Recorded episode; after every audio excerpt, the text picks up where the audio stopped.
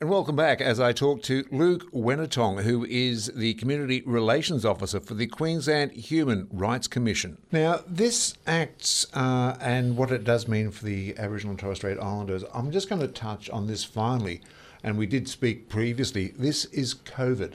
We're talking about the COVID and what it means for the Human Rights Act, because we have seen lockdowns, we have seen people that are uncomfortable with masks and using of the QR code and everything else. How does that connect or react with the Human Rights Act? Yeah, it's interesting because I came to the Commission just before COVID happened. So I joined in late 2019. So it was a very interesting time. Not only is it a new bit of legislation protecting people's human rights in Queensland, but it also happened at a time of, you know, once in 100-year type of global pandemic where, of course, the government has had to limit people's human rights. So specifically for, you know, if I can talk about the Cairns area or far north Queensland, the Cape and Torres, yeah, people were locked in or out of their communities. And obviously, like if we can talk about Yarrabah, there was obviously things that I saw on the news, on the media, around people being upset in those communities. And we got calls from other communities as well about people being upset that their freedom of movement, for example, which is included in the Human Rights Act, was being limited. But human rights are not absolute, so they have to be balanced. Human rights have to be balanced between public and private interests. So if someone's calling me from a community saying my freedom of movement is being limited, yes, that's correct. But it also doesn't mean that government can't limit people's human rights. So government obviously limited it for a reason. What was the reason for the government limiting that human right? And that's some of the balance that some of the councils, the local Aboriginal Shire councils, had to weigh up. So they would be saying, yes, we understand some of our people in our communities are angry about being limited, but we're also having to protect the elders in our community and the vulnerable people in our community from a potentially deadly pandemic. Yeah. And we can see, and we've been lucky, to be honest, until now, where we see in Western New South Wales some of the Wilcannia and some of the things that are happening down there. So it's all about a public versus private balance, I guess, about limiting people's human rights. But the point that I'll make is that human rights are not absolute. They need to be balanced.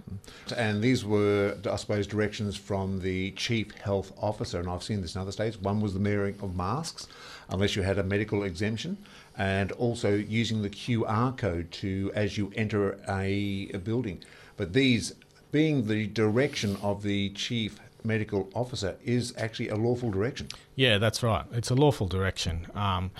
And people will obviously, and it's understandable that people say, well, my human rights are being limited. You know, freedom of movement, my privacy and confidentiality is another one, if you want me to check in.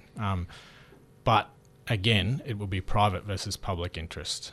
So the government would say, if a complaint was to come to us about it, then the government would say, well, we're doing it for the greater good, basically. And the mask example is a good one. We've, obviously had lots of people calling us about masks. And if you have a lawful exemption, then you shouldn't have to provide a medical certificate or anything like that. Asthmatic, that type of thing. Yeah, that sort of thing. All of there's a number of different lawful. Doesn't have to be a physical impairment. It can be anything. Luke, is there anything else you want to touch on this time around? Because I'm looking forward to having you in the studio a lot more often than this. Yeah, look, I'm happy to come in and talk about any topical issues. Hopefully COVID in the next 12 or 18 months is behind us and we can talk about other things. But, the point I'll make is that specifically for, your listeners, but for, Aboriginal people and Torres Strait Islander people, it's not just the Human Rights Act, it's the Anti-Discrimination Act as well. And we know that Aboriginal people and Torres Strait Islander people are disproportionately discriminated against in Australia, probably, similarly to what's happened all around the world. But it's not until people get the information that they need about their protections that they can come to us and make a complaint. And so at the Commission, we're trying to make it, a little bit more culturally safe for people to, because it's a big thing for someone to have to walk into an office which is a sterile environment. I liken it to, some of the elders that have to come down from Cape or Torres and have to walk into the hospital, yep. which is a totally scary foreign environment. And, in one of my previous roles, we had elders that come down that were sickly but had never been in a lift before and so wouldn't get in a lift, that sort of thing.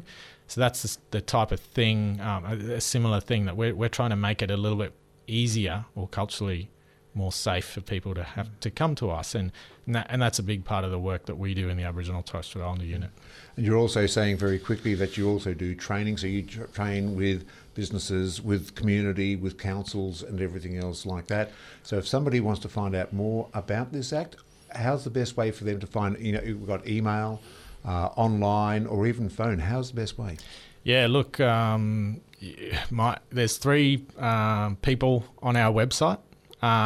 Three people named on our website with their contact details, and I'm one of them across the state. So, and my colleague Jodie in Brisbane is another. So, if you go to qhrc.qld.gov.au, that's the website for the Human Rights Commission, and just follow the links. I think what the link is for Aboriginal people and Torres Strait Islander people. So that's got information, videos, my contact details. But for people in Far North Queensland, especially. You can just give me a call. It's 4037 2104, or drop into our office. I'm based at 10 Grove Street, so diagonally opposite Cairns State High School, if anyone in Cairns knows where that is, and just come down and have a chat. My role is to talk to people and help them with any issues and give them information around the acts and whether, they think they should put in a complaint or, just general information. It sounds good. Luke, thanks very much for your time, mate. Thank you. And Luke Wenitong, who is the Community Relations Officer for the Queensland Human Rights Commission.